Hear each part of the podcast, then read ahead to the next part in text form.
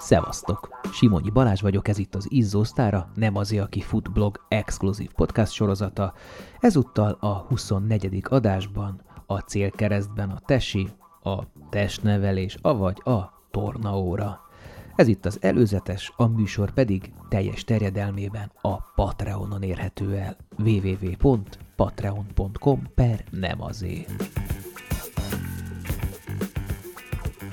Másfél évig készítettem különböző interjúkat a testnevelés témakörben, nem csak azért, mert számos futó mesélt nekem a traumáiról, vagy éppen örömeiről a gyerekkori testnevelés kapcsán, hanem mert vannak gyerekeim, akik szintén részt vesznek tesi órákon, a sportot, a mozgást elvileg megalapozza a tesi óra, szülők vagyunk, számos futó van közöttünk, aki egyben pedagógus is, testnevelő tanár, szóval ez egy akkora anyag, és annyira érinti a futás, illetve az atlétika témakörét, hogy úgy gondoltam, hogy csinálok egy korképet, körképet a testnevelésről.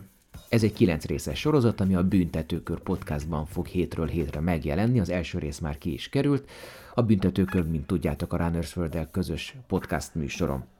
De nektek elhoztam ide a 9 részes adás, tehát a majdnem 10 órányi hanganyagnak a szerintem legjobb mondatait, legérdekesebb gondolatait, leginkább vitaindító vagy éppen gondolatgeneráló beszólásait.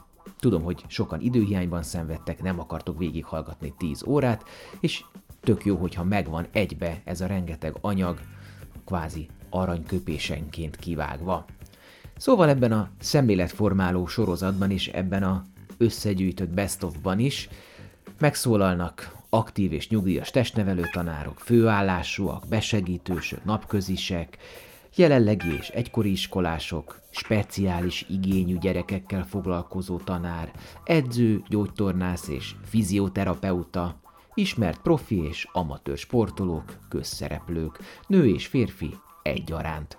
A célom ezzel az volt, hogy egyéni történeteken tapasztalatokon át feltárjam a testneveléshez való kapcsolatunkat, hozzáállásunkat diák, szülő és tanár részéről. Hiszek abban, hogy a testnevelés sok mindenre kihat, sok mindent megalapoz.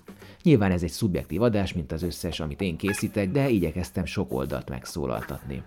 Mindenkinek javaslom a legelső részt meghallgatni külön ebből a tesis büntetőkörös minisorozatból, amiben az én szubjektív, hosszú eszém hangzik el, de nem szaporítom tovább a szót, jöjjön néhány jellemző interjú részlet ebből a 9 részes sorozatból, amit a Patreonon így egyben, kettő órában tudtok meghallgatni a best of-ját.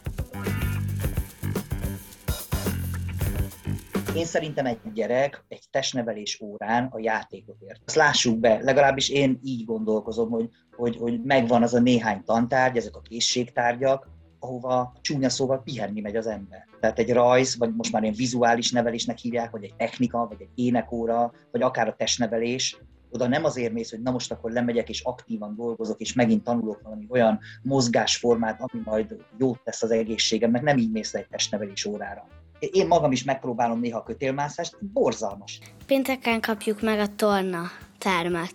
Va- vagy az udvaron van, vagy a Ja, hogy te azt számítod csak testnevelés órának, mi a tornateremben Igen. van. És van olyan gyerek, aki nem szereti? Hát, szerintem nincs az egész osztályban. Utána mondjuk elkezded őket bemelegítésként kocogtatni körbe-körbe. Azt mondom nekik, hogy 5 perc kocogás jön, úristen, tudod, eldobják magukat, hogy ú, hát azt ő nem fogja bírni, úristen. Hát, hogy a diákok egyáltalán nem veszik komolyan, ami, egy, ami nem, nem jó meg az, hogy a tanárok meg túl komolyan veszik, ami meg ugye a diákoknak nem jó, meg mert ugye így senki sem fog figyelni igazából a másikra. Ugye szokták mondani, hogy az a jó testnevelés óra, amiről úgy megy ki a gyerek, hogy izzad, kipirul, liheg, elfárad. Akkor, akkor éri el a hatását a testnevelő. Tessiből egyszerű ötöst szerezni azzal, hogy kis munkát teszel bele nálunk most szerintem mindenki ötös. Mi az, amit nem szívesen csinálsz testnevelés órán? De amikor ö, csömbbe kell ülni, azt nem szoktuk szeretni, mert De ez egy büntetés? ez büntetésnek számít, mert hivatalosan akkor annyit mond a tanár, hogy nem tesizünk, De egy csomó És gyerek mi- nem akar tesizni, és akkor neki ez direkt... de az egész osztály tesizni akar, és ül Tényleg? egy helybe,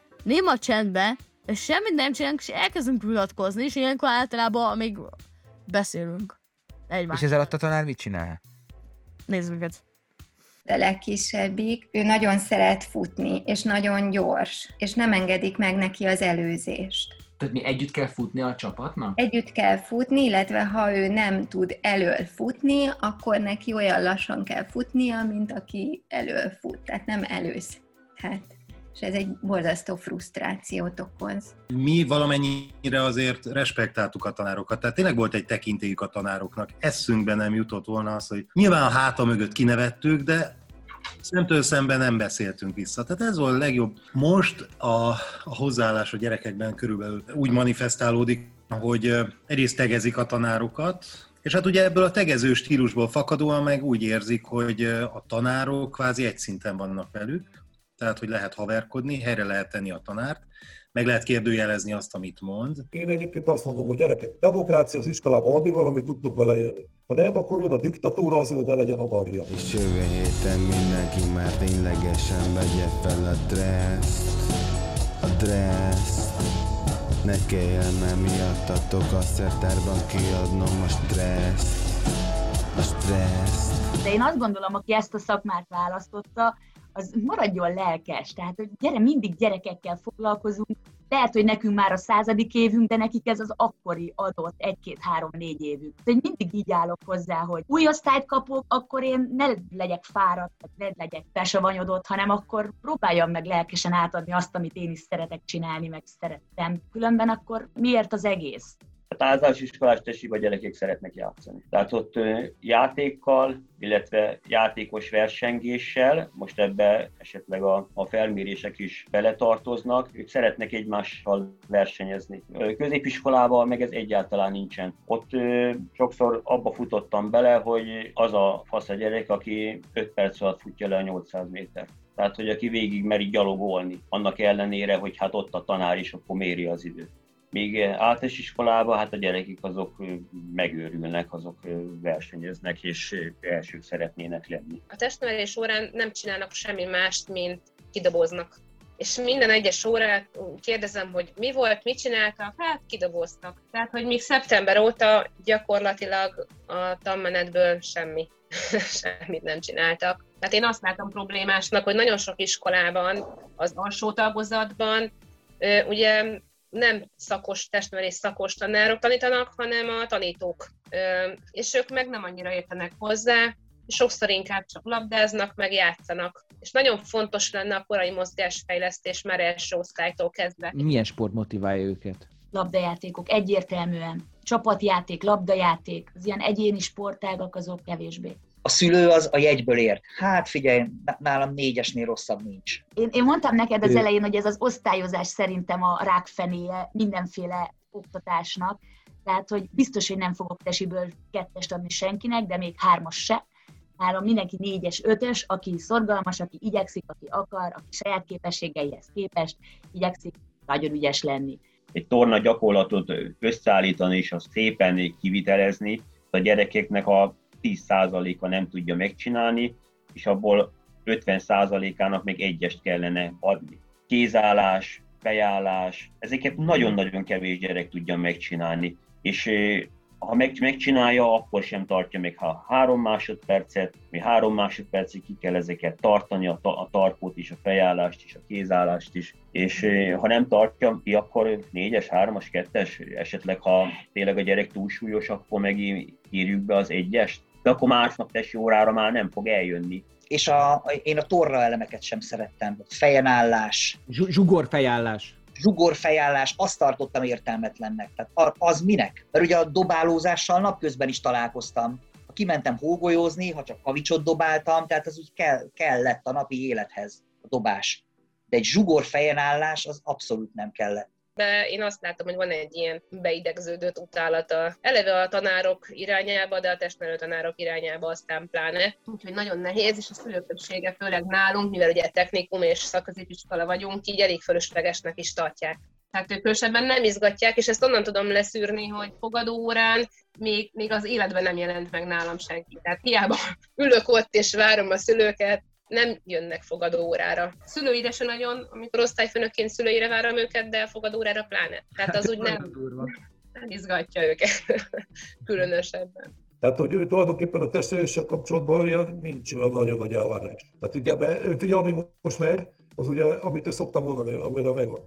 Számítástechnika, jogosítvány, nyelv mert akkor már mehetsz ügyebben taxisofőrnek vagy műszaki vadónak. Rengeteg ember eleve nem is felvételezek, a középistában mennek ki külföldre, tehát ott tovább. Svédországban annyira nyomasztó látni a rengeteg sportoló embert, hogyha valaki nem sportol, egy, egy idő után nagyon rosszul érzi szerintem magát. Például foci, fociba úgy fociznak, különböző, különböző kupák vannak, hogyha egy csapat jobban elhúz a többiektől, akkor azzal dotálják a másik csapatot, hogy ott egy emberrel több lehet. Tényleg?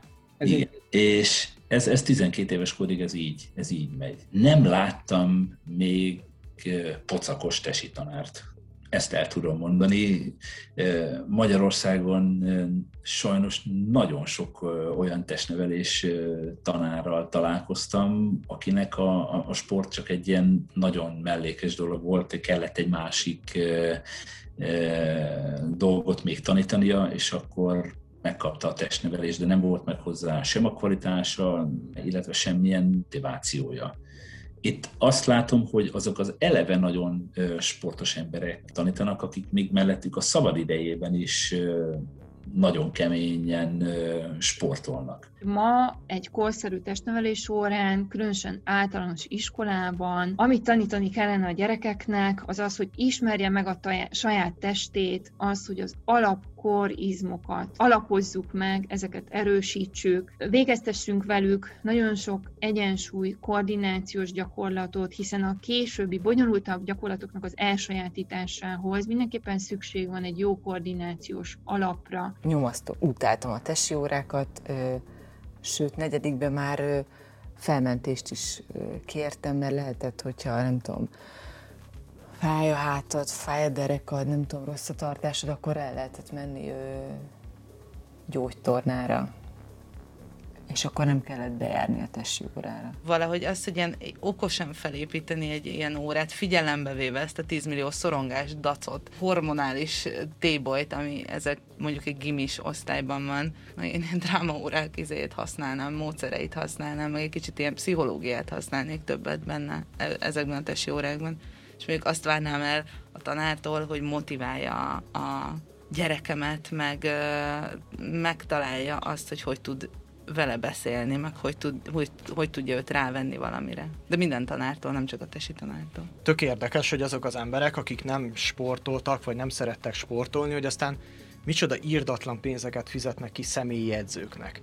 És hogy a tesi tanár az amúgy nem egy ilyen, most ez a más viszony, meg, meg értem egy más, más sztori, de hogy valójában nem azoknak a tizenéves srácoknak, a, vagy még fiatalabb srácoknak nem a személyi edzője? Folyatékkal élőknél, ha dicséred, és nyilván nem egy súlyos autiról beszélek, akivel mondjuk kommunikálni is nehéz, hanem hogy itt te visszajelzed azt, hogy ez most jó, az egyrészt neked is, mint tanító, vagy mint tanár boldogságforma, hogy úristen, örömöt szereztél egy gyereknek, egy, egy fogyatékkal élőnek, meg rajta is látod azt, hogy, hogy ő is kapott visszajelzést a munkájára és ezt, ezt nagyon-nagyon sokszor tapasztalom a suhanyban is, meg itt ennél a kislánynál is a suliban. Hogyha a tanár úgy áll az egészhez hozzá, hogy a túlsúlyos hátrányt érezzen, akkor nem vagy jó úton. Ha eléred azt, hogy egy túlsúlyos vagy akár csak egy enyhe túlsúlya rendelkező diák végigdolgoz az órát, akkor az ott már eredmény. És ezek a gyerekek, ezek nem akarom őket megbántani, nem csinálnak semmit, és úgy nőnek fel, hogy mondjuk amikor oda mentem Szombathelyre,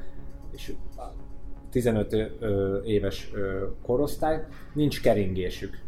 Tehát olyan szinten nincs kialakulva a keringésük, akkor hogy akarod őket terhelni? Tehát olyan szinten el vannak maradva alapálló képességbe, hogy, hogy szinte vissza kell lépni kettőt, hogy majd tudjál előrelépni egyet. Nekem ez a, ez a, a, a tapasztalatom. és sokkal inkább ö, ö, szivatták ugyanúgy a 158 centis szertornázt, mint a 186 centis kosárlabdázó barátnőmet a gerendán bukfencezéssel és a helyből távolugrással. És én hiába tudtam a, a metodikát marha jól elmondani, tanítani, megmutatni, hogy hogy ússzál, hogy fussál.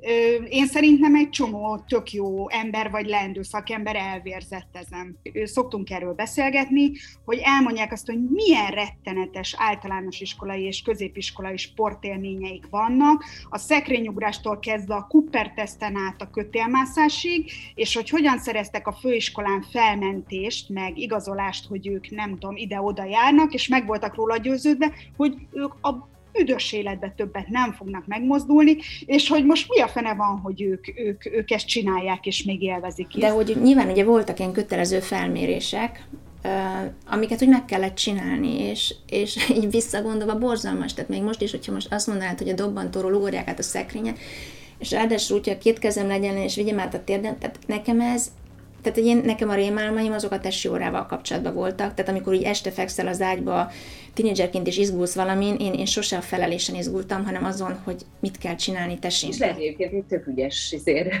kézilabdás lettem volna, csak egyszerűen olyan szinten aláztak meg 7 évesen a tornaterembe, egy boldog óvodásként, amikor megérkeztem, hogy, hogy semmi, tehát így felteszem a kezem.